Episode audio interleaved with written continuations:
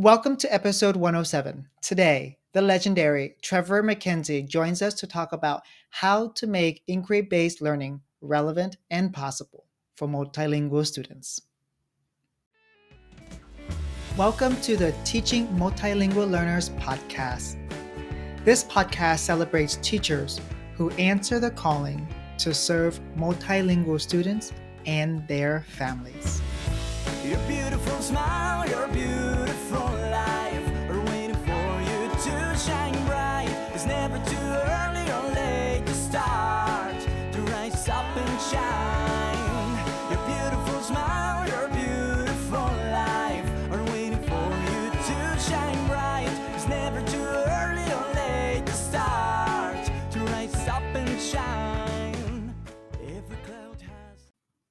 More and more schools are implementing inquiry based learning as a model of instruction.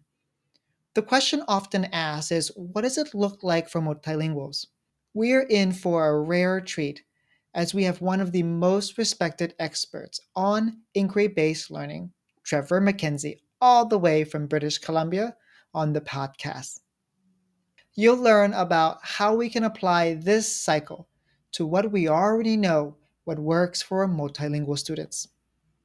Pay very careful attention to how Trevor MacKenzie is also a language specialist just like us. Now, on to today's podcast.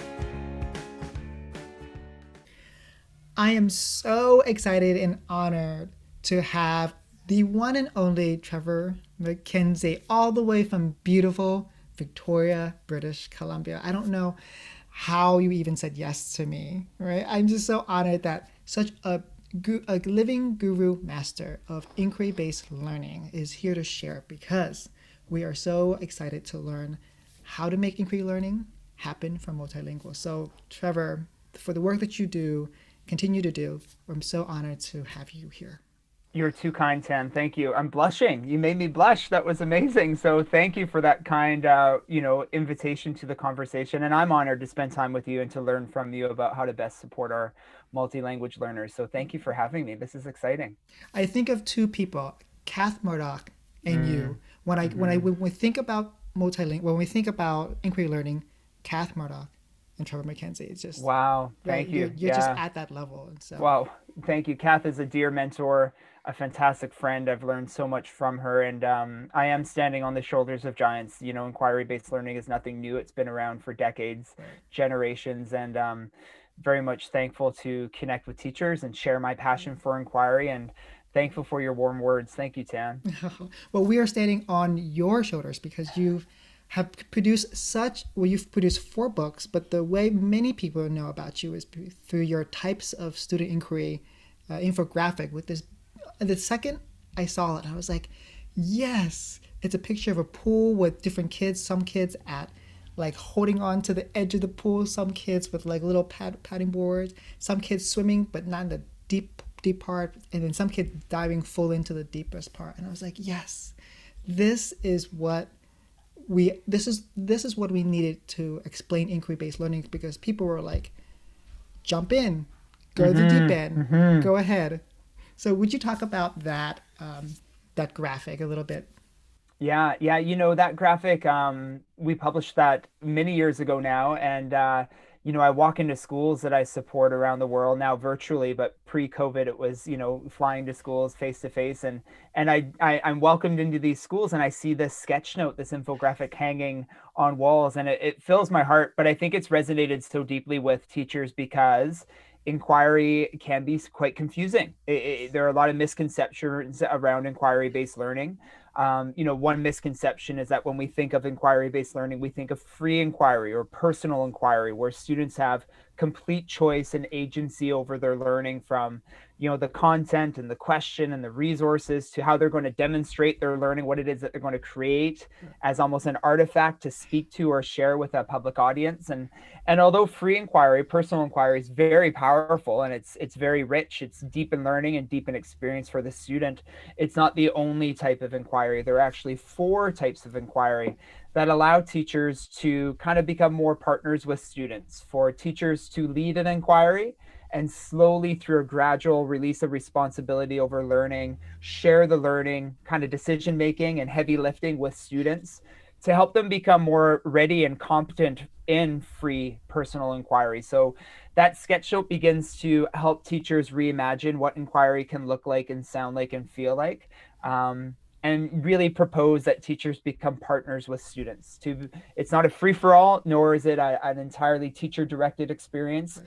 there is a partnership there and i think that sketch note in, in part that's why it's resonated most with with teachers Right. And I think that has resonated with language specialists because we always think about, okay, how do we scaffold this for kids? And that graphic, that sketch note really shows, hey, you're in the water with kids. Kids have different experiences. They're not at the deep end. For some kids are, but we, for multilinguals, we differentiate and we scaffold. Some have little uh, kickboards, and some have no kickboards, but they're with the teacher, right? And so yeah. that you really captured scaffolding for all students but in particular multilinguals in that graphic. Yeah, thank you. And I, I, think not only can all teachers see themselves in that pool and, and, and their role differing from student to student or class to class, but I think students can see themselves in that pool as well. You know, the sketch note is a resource that we also bring in to support students in inquiry. So you know, to, to lower their anxieties and uncertainties around taking on more agency over learning, to show them where we are and where we're going to go to next across the pool, and to, be, to begin to focus on not just the, the language in, in our conversation that we're focusing on, not just the language acquisition, but also the skill acquisition. What are the skills students need to sharpen and flex across time to travel across those types of inquiries. So I think the sketch note helps teachers reimagine their role with students and reimagine their curriculum across those four types, but it also really helps students understand inquiry uh, a lot better, a lot more clearly, and a lot more confidently. We want students to feel calm and confident in class, not anxious and stressed. And if we kick them into the deep end, um, we are going to elicit some of those emotions that we're trying to avoid. So it, it also helps students be more comfortable and successful in inquiry. Well, you just um, touched the heart of all language specialists because you said something that's really key to our practice. We have something called in the field uh, filter, which is created by Dr. Krashen or labeled by Dr. Krashen. He said, when language learners, when multilinguals are stressed, they're not going to be able to process language or produce language. And that's exactly what you talked about. Yeah, yeah. It, it sounds so trite and cliche, Tan, but but feelings matter. You know, students' feelings matter, and uh, I've really gone down this pathway the last number of years of finding fellow educators, consultants, experts in our field that will inform my practice around the power of student emotions and student feelings. You know, Guy Claxton is one educator that comes to mind that has supported my understanding of the importance of creating calm for our students. You know, we often talk about having students develop collaboration and, and communication and critical thinking and creativity as competencies. But rarely do we talk enough about calm and how creating more calm in our day, more time for students to settle into themselves, not just as a learner, but to understand themselves, their identity, their culture, and their world around them through a calm lens and and I'm very much interested in how schools can create more calm. Uh, undeniably it doesn't you know surprise me that you reference that work.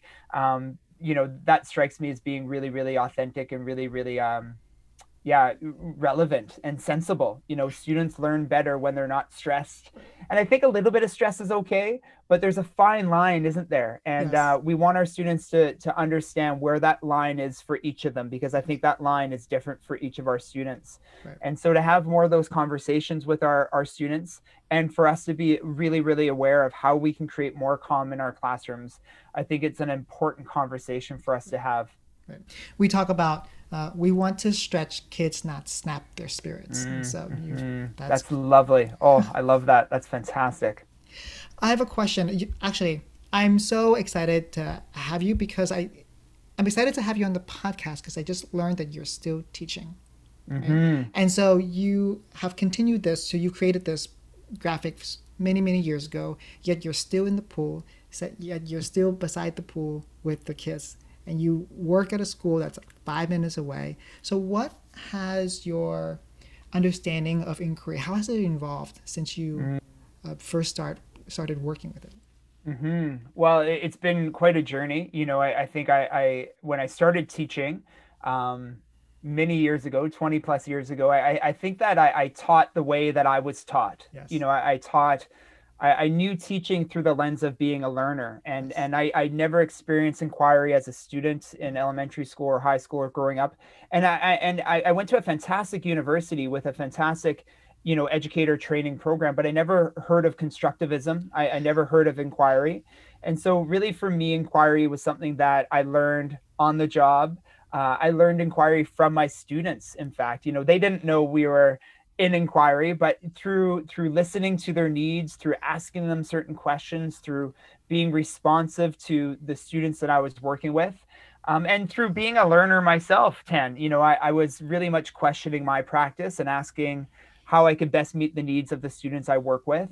I think slowly over the years, I began to refine certain skills as a as a practitioner that allowed me to become more confident and comfortable in inquiry. And so that's really become a bit of the home for my my consulting and, and my publications is communicating to the broader educational audience. Well, what does that look like and sound like and feel like from a teacher's perspective?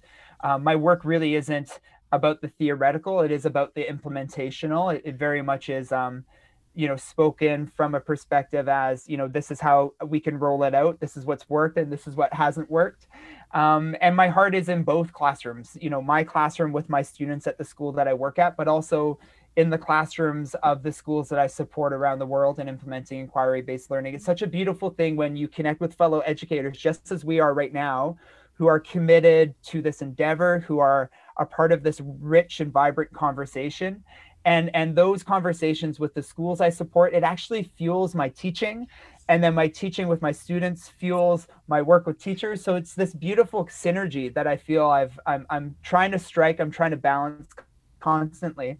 Um, but for me personally I, I can't have one without the other. My heart is in the classroom with kids but it's also in other people's classrooms. So um, that's an important piece. And I, I thank you for raising that. You know it's it's important for me to be able to do both right? Because you have a foot in the class, and then you have a and then you have a foot in a in a the consulting world where you're sharing what you did last week, last month, yesterday, and so you really yeah. make it real. Yeah, thank you. And you know, Tan, I, I have to say, you know, I, I'm a different teacher this year than I was last year, than I was the year before, and I think that's important to to note in your question. How have I changed over time?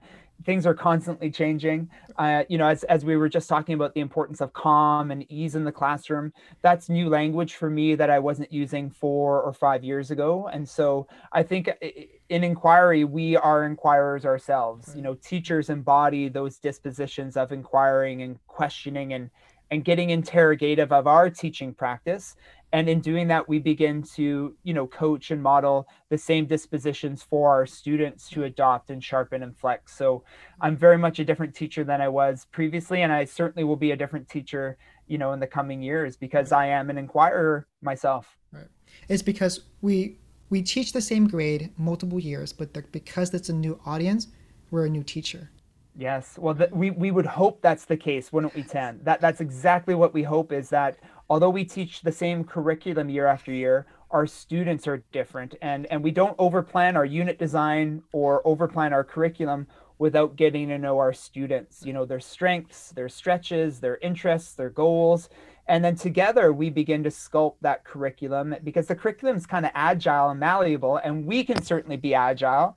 So together we build something. And I think you, you referenced something very, very important. But that's the hope is that teachers, although we may be teaching the same grade, discipline, content each year, we don't do it the same because we, of course, have different students that we're supporting and serving.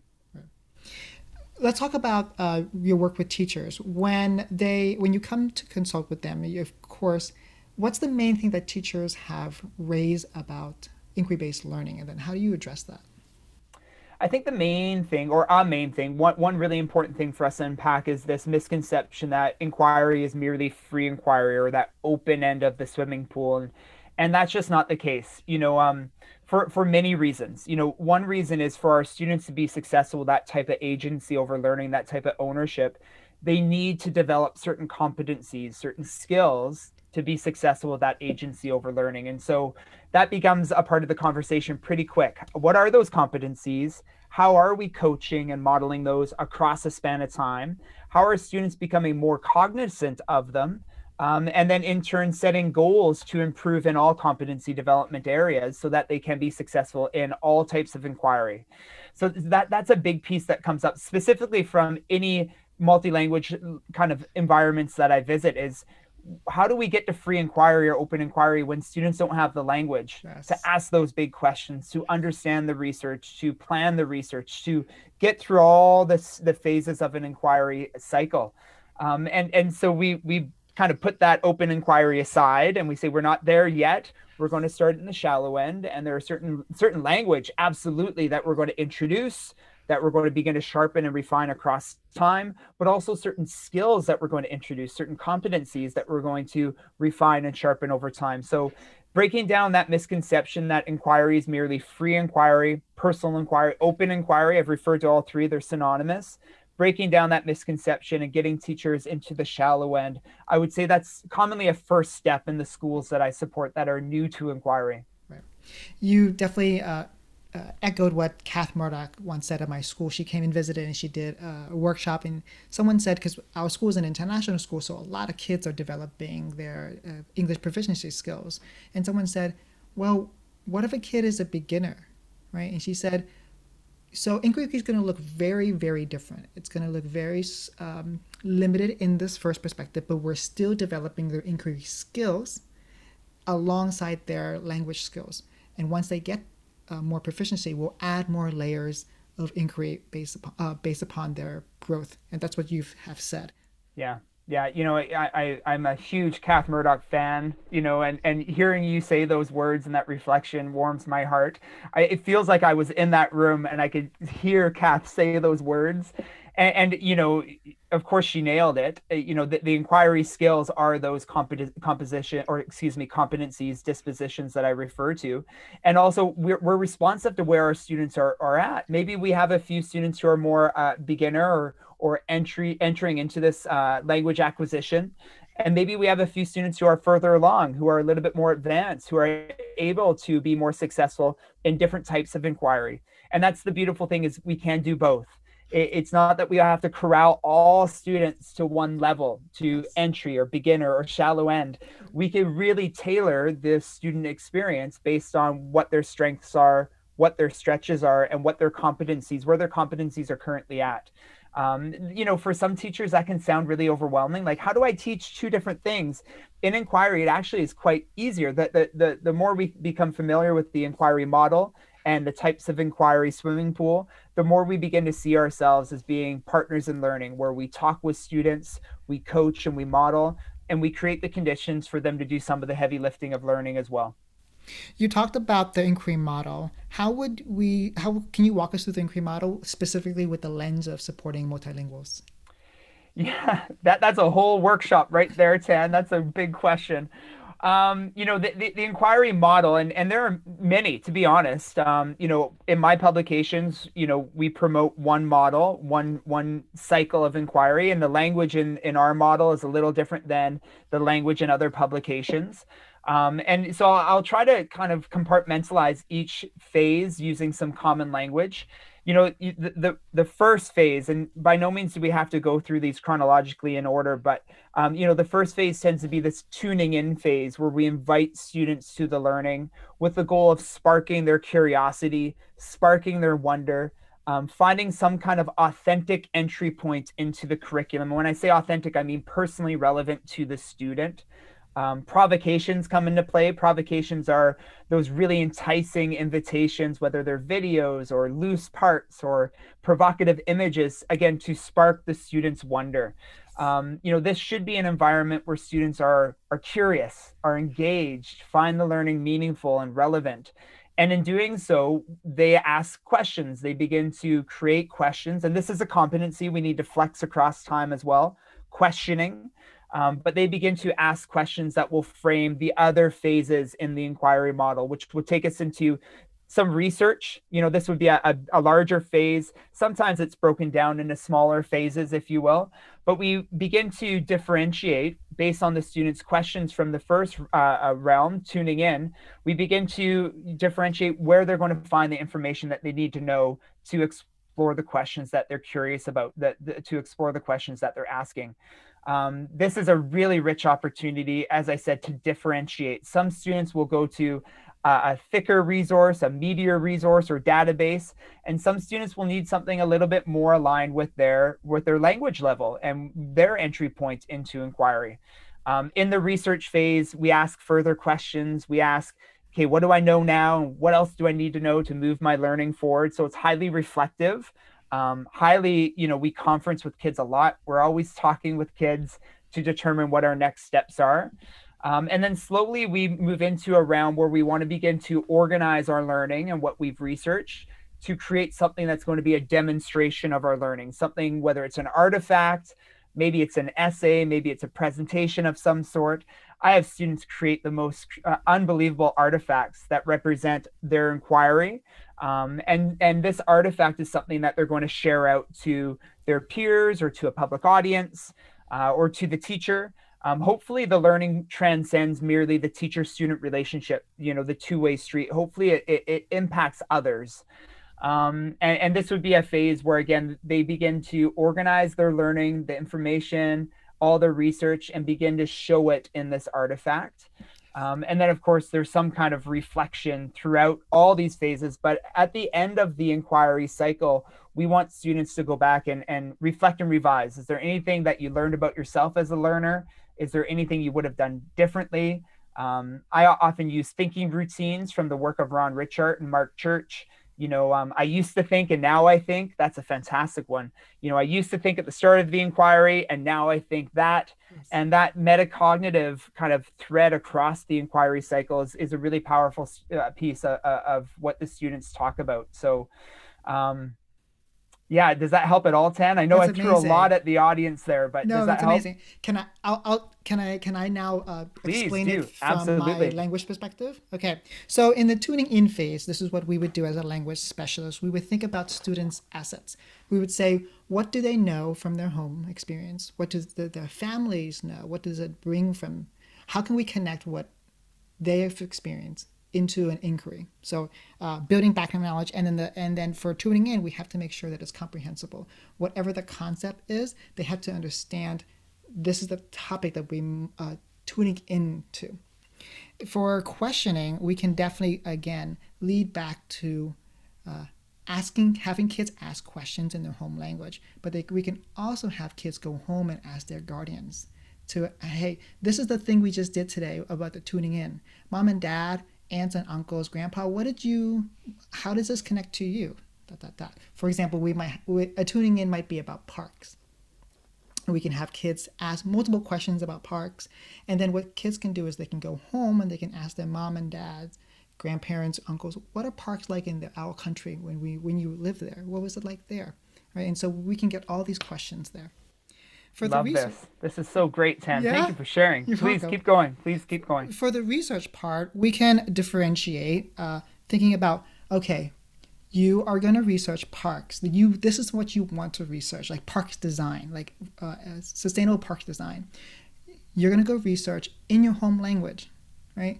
You're going to go possibly call a family member in, back in India and then say, hey, how are parks created? Can you go to a park? Can you just like zoom in a park for me? Can we can we set a time to go look at a park virtually? They can go and um, research articles or watch videos in their home language. I still remember I had a Chinese student from grade seven, and he came, he flew from China into Laos, and he didn't know any English, but that's not a problem. The teacher wanted him to learn about uh, the human impact on rivers. Mm. So he, he's still learning how to say, like, can I go to the bathroom, right? But we didn't dumb down the inquiry for him. We said, Zheng Hong, uh, would you like to study uh, about a river in China? And he said, yes. And, he, and, I, and I said, can you name all the rivers? And he said, yes, here are some of the rivers that I know. And he said, which one would you like to know about? And he said, oh, uh, the Yangtze River. I said, okay, great.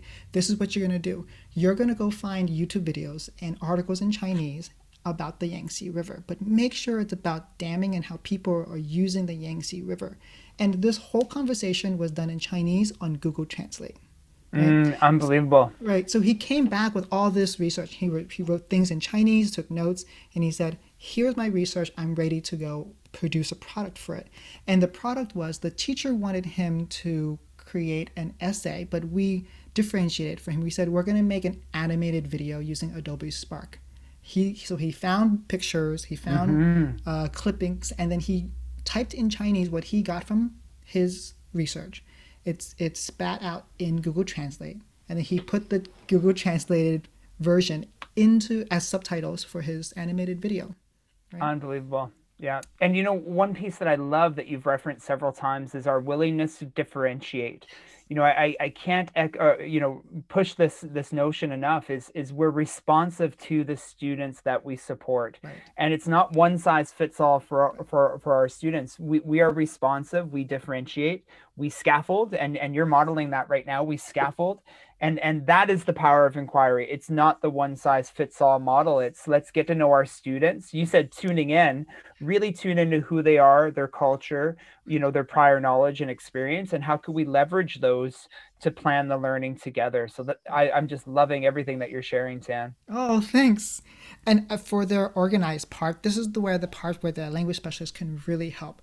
You can we can use uh, something that comes from dr jeff Zwiers he has something called the features of academic language, which he says we can scaffold on the word, the sentence, or the discourse level. So mm. looking at Zhang Hong, he needed to know the words like uh, uh, ecosystem, right? But we, he also needed like sentence starters to help him be able to produce that language. And then he needed the discourse, which is uh, there's a beginning part of the video, there's a middle part of the video, and then there's end part of the video. So we as language specialists can help kids get that language or organize their language, like you said. Lovely. And the last one, oh, you, we can also for when we organize, we can also use Carol Tomlinson's approach, which is content, product, and process. We and mm. I guess we mm. kind of already did that for Zhang Hong. We kept the content the same, but we use his background knowledge of China, and we differentiated the product, and, and we also differentiated the process to say research in Chinese. Mm.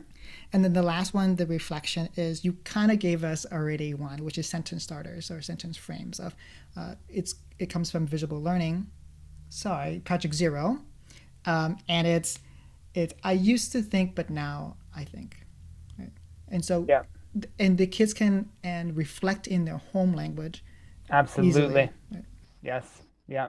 I, I think that's a key piece is that it, it's okay for students to use their home language to scaffold into language acquisition. And I think that's a bit of a misconception, isn't it, Tan? I'm sure you've seen this in your work that, oh, we can't have students speaking or using their home language. Like, no, no, no, this has to be an immersive language acquisition environment. And that's just not the case. I think if that is the case, that creates that stress and anxiety that we're trying to avoid. Right. Because inquiry is inquiry in any language. Mm-hmm. Absolutely. Right. right. Tuning You're, in, yeah. organizing, questioning, all those are the same thinking skills that they would need in any language. And so it's not absolutely uh, only inherent in English English instruction. No, you're right, Tan. That's lovely. Thank you. Welcome.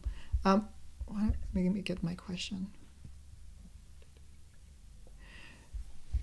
So, what do you? Th- what has been really successful? Have you noticed when uh, teachers are working with multilinguals in the inquiry cycle?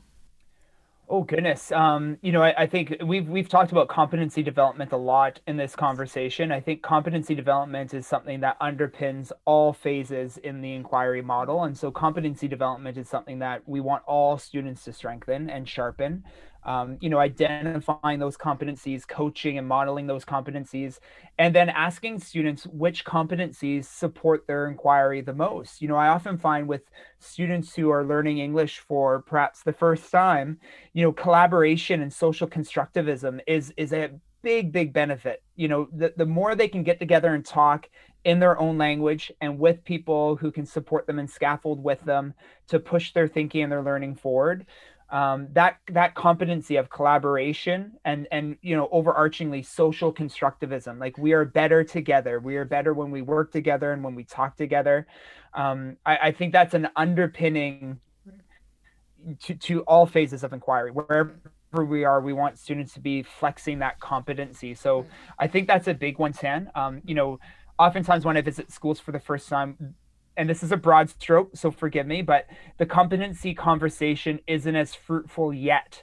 And and so we really want to embed that conversation with staff so they can embed more competency planning in their unit design and their lesson design and then bring that conversation and those skills to their students more often so their students can benefit from sharpening those skills. So yes it is about language acquisition but it's also about skill acquisition. And in turn if we're sharpening those skills language acquisition acquisition will be impacted undeniably. So that that's a big piece. You know, I, another one is I think an underpinning of inquiry is is finding authenticity, finding personal relevance, um, finding that personal connection. And and you referenced it as you were reflecting on the inquiry cycle. You know, when we tune in, we get to know our kids better. We get to know their prior knowledge. We get to know their background, their culture, and in turn, they're getting to know that better themselves, aren't they? And and as we begin to hear all that rich information, we begin to hear about those authentic connections to the curriculum and we leverage those Th- that's the fruit of the labor that we really want to leverage and so um, you know personal relevance matters engagement matters context matters. And i find that with multi-language learners when when we discover those authentic connections to the curriculum everything's impacted. They become calmer and more confident in their learning. Their their acquisition increases over time. Um, so there should be that that authentic equitable entry point for all of our students. So those are two things that come to mind right away. You know competency development and then that underpinning of authenticity and personal relevance those two come to mind right away. Oh you're you don't know this but you are a language specialist Trevor. oh wow. That's yeah. fantastic. Uh, Thank you. the things you were saying you've said two things that have like made my heart go pitter patter and i'm telling my heart to be like oh be calm be still.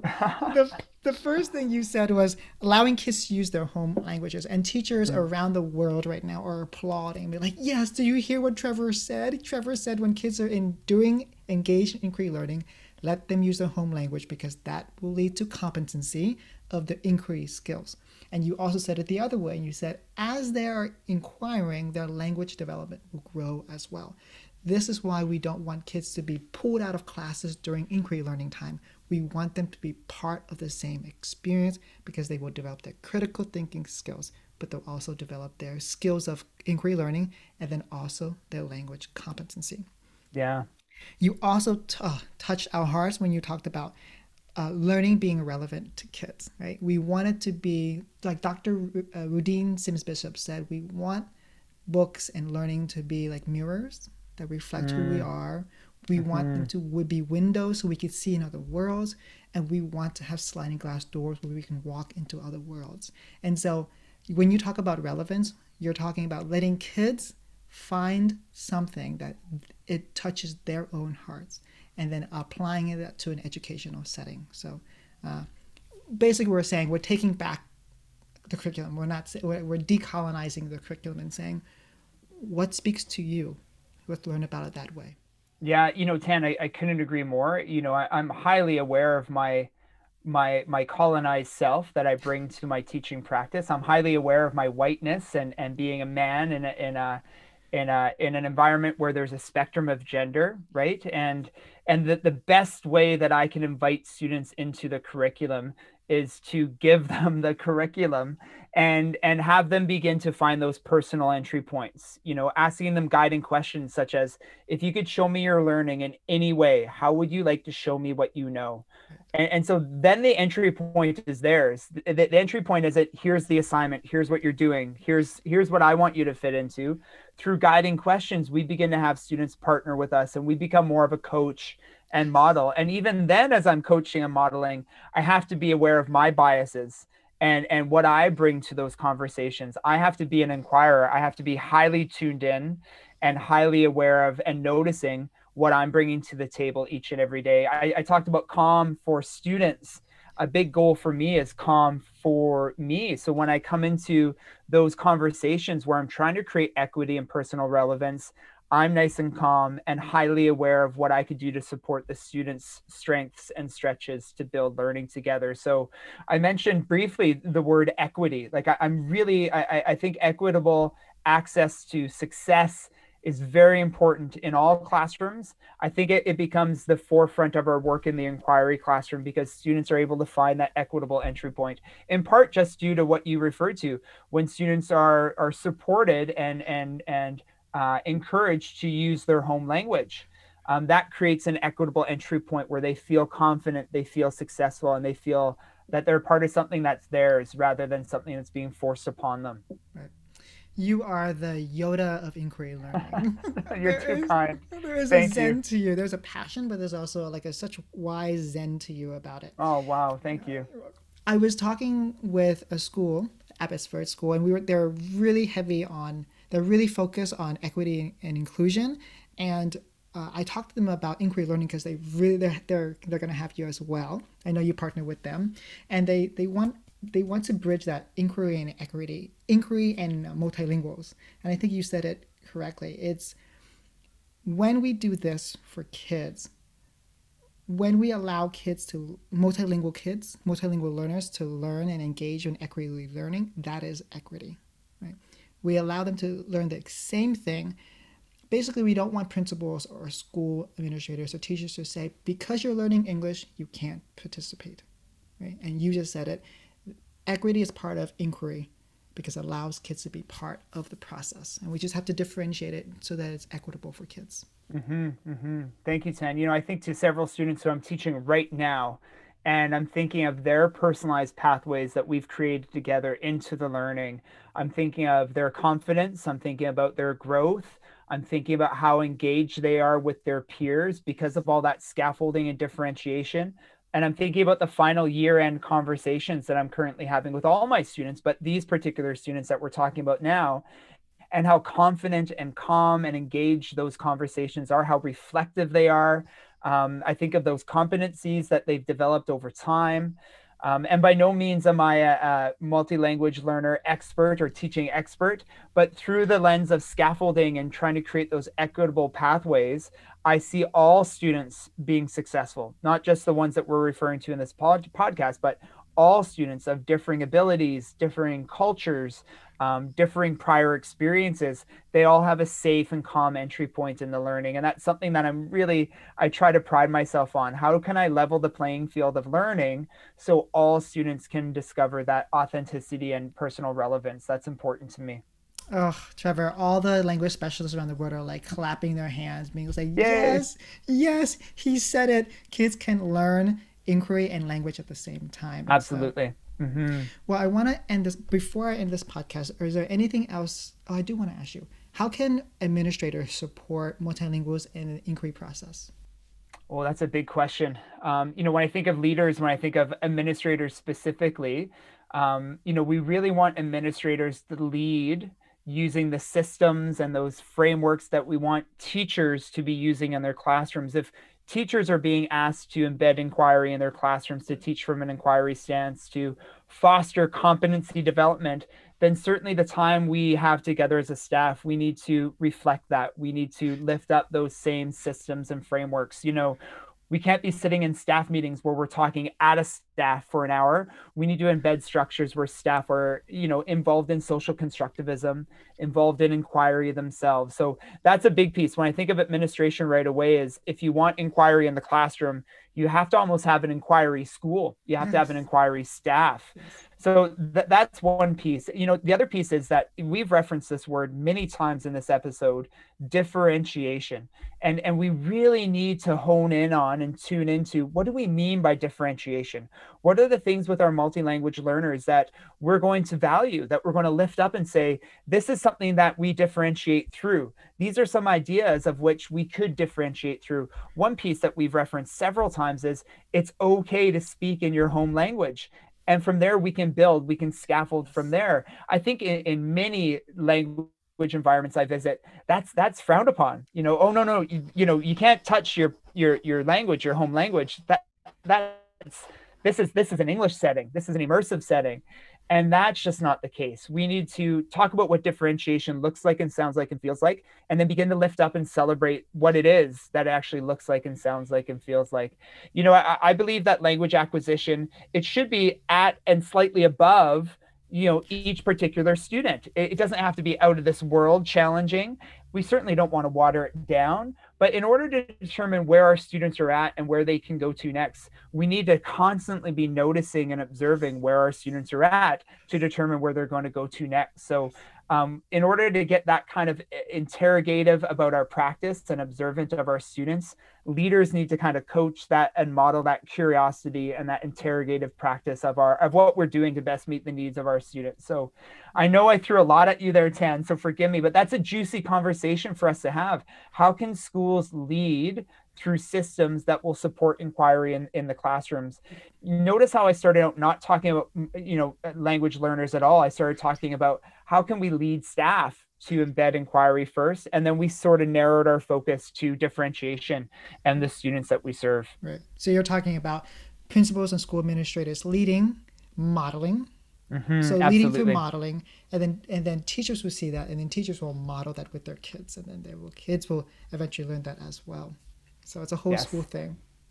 It is. It should be. That that would be the goal long term. It's a whole school thing. Absolutely. Right. right. It's not just like inquiry based learning for one unit. No, no, and it's not a worksheet, and it's not a, project. And although there, there are worksheets and projects that bubble up in all classrooms, inquiry teaching is, is, a stance. It's it's how we plan, it's how we interact, it's how we it's how we learn. And so, you know, to see a school lead through inquiry, what we're really trying to pinpoint is creating a culture of inquiry where it's just not inquiry for the students. It, it's just how we operate in our school. Teachers are inquirers, leaders, administrators are inquirers, um, and students, of course, are inquirers as well. Is there anything else that we have not mentioned or talked about in this podcast before I end it? Absolutely. There's so much we haven't talked about. You know, we got to have another episode. That that's my kind request. You got to have me back, Tan. The you know, I think uh, yeah, it's an ongoing conversation, and and as we referenced earlier, that the learning doesn't end, yes. right? You know, I, I learned so much from you. I have questions for you, and and um, certainly, you know, yeah, inquiry can't be compartmentalized in a single episode, nor would we want it to be. We want to continue this conversation so right. we can, of course, uh, become better teachers. Yeah. Right but then that's a plug for inviting you to work at different school districts and then filling up your schedule and then also having multiple book studies of your books and that's uh, the the next step. So this is just like the icing on, on the, the teaser. It's yes, the, the teaser. teaser. Yeah, yes. yeah, absolutely, Tam. Thank you for that. Well, let me end with this. I have a little metaphor. Uh, it's a game. Uh, it's called red light, yellow light, and green light. So red light is something you ask teachers to stop doing in terms of inquiry-based learning a yellow light is like something you would start doing. Kind of like when you see the yellow light, you start start to slow down. Some people mm-hmm. go faster, mm-hmm. uh, and then a green light is what do you what should teachers keep doing? Mm-hmm. And so, where do you want to start? Do you want to start with Up the red light? You. Up to you. Yeah, uh, you know, red light for me. Um, yeah. Um, ooh, to, to stop holding the reins of learning too tightly and too yes. guardedly and to to relinquish some control and not relinquish all control. But um, I find in, in the pandemic setting, the remote learning setting, I observed a lot of teachers pulling the reins tightly. You know, I, have got to have more control because this looks different. This virtual learning landscape looks different, and and it goes to unpacking our biases, unpacking our experience as students, as teachers, to in order to loosen the reins uh, of learning we need to kind of reflect on what was our learning like as students. So that would be a red light for me as i don't hold the reins of learning too guardedly or too tightly. Um, you know a, a yellow light has to do with assessment and has to do with grades and marks and numbers and and those things although they're data points they certainly aren't the color of the experience and and all that beauty that happens across learning um, so I would encourage teachers that if you're finding yourselves um, over grading, over numbering, over assessing, uh, to slow down and be a little bit more noticing and observant of what's happening before you and to embed more student reflection in your practice. How could you bring more student voice into your assessment kind of practice and realm of the inquiry process. So that would be a yellow. You know, anytime I see too many numbers bubbling up and grades bubbling up, I, I want to kind of ease into the brakes a little. And, and a green would be um, we need to ask more questions. Like question asking, that's something we just need to do all the time, whether it's our question or students' questions to guide the learning. Um, questions are an underpinning of the inquiry classroom. Questions guide my professional development. I ask myself big questions to guide my learning. Questions frame unit design, and questions frame the, the student's pathway. So, whenever I see questions when I visit a school, when I peer into classrooms and I see questions on the wall, or I hear questions both from students and from teachers, um, I my heart kind of flutters. I, I get really really happy. So that would be something that I would say is a, a big green light. Questioning, questioning, questioning. Right, because where there where there's a question, there's learning. And there's curiosity. Yes, absolutely. And so uh, questioning and questioning is a competency that we need to flex. We can't expect our students just to ask these beautifully articulate, open-ended questions yet. We need to model that and coach that. And so that goes back to competency development. But I, I, I would say green light, green light, questioning, questioning. Oh, Trevor, this has been an amazing podcast. I always start my listeners would know that I always start my podcast or my blog or consulting with this prayer. May this serve kids I will never meet. And mm. Trevor, you this podcast alone will serve many kids who are multilinguals that you will never meet. And you have gifted them their voices back through this oh, podcast. Wow. So Thank you for standing by our work. You are a language specialist, even though you don't know it. Tan, thank you so much. You fill my heart. Looking forward to another conversation in the future, okay? Thank you. Before we recap this episode, I have a favor and an invitation. My favor is to ask you to please review this podcast if you found it valuable so that teachers like you become inspired and informed in their advocacy work. My invitation is for you to enroll in my scaffolding learning or teacher collaboration courses. I've taken the principles that I've learned from experts in the field, I've applied them to my classes, I kept the things that worked, and am sharing all of them in these courses. I hope you consider enrolling. Now, onto our recap. Can you tell all the ways that Trevor MacKenzie is a language specialist? He talks about the need to differentiate and scaffold the language of inquiry based learning. He implores us to teach MLs to learn the inquiry based competencies. And most importantly, he wants and believes that MLs need to take part in inquiry based learning. This approach to instruction is not reserved for the privileged or the only the proficient students. It can be made accessible for all students if we build in the right scaffold to support students along the way. So, if you're co-teaching with someone who uses the inquiry-based model, or if you use inquiry-based approach, know that this model is appropriate for multilinguals. It's our job and privilege to scaffold this learning approach for MLs. In the next episode, we join with Larry Ferlazzo and Katie Hull Sypnieski to talk about their second edition of the ESL ELL Teacher Survival Guide. Thank you for listening. I'll see you soon. Be safe and be rooted in peace. It's your turn to play traffic light teaching. Tweet at me either your red, yellow, or green light from this particular episode.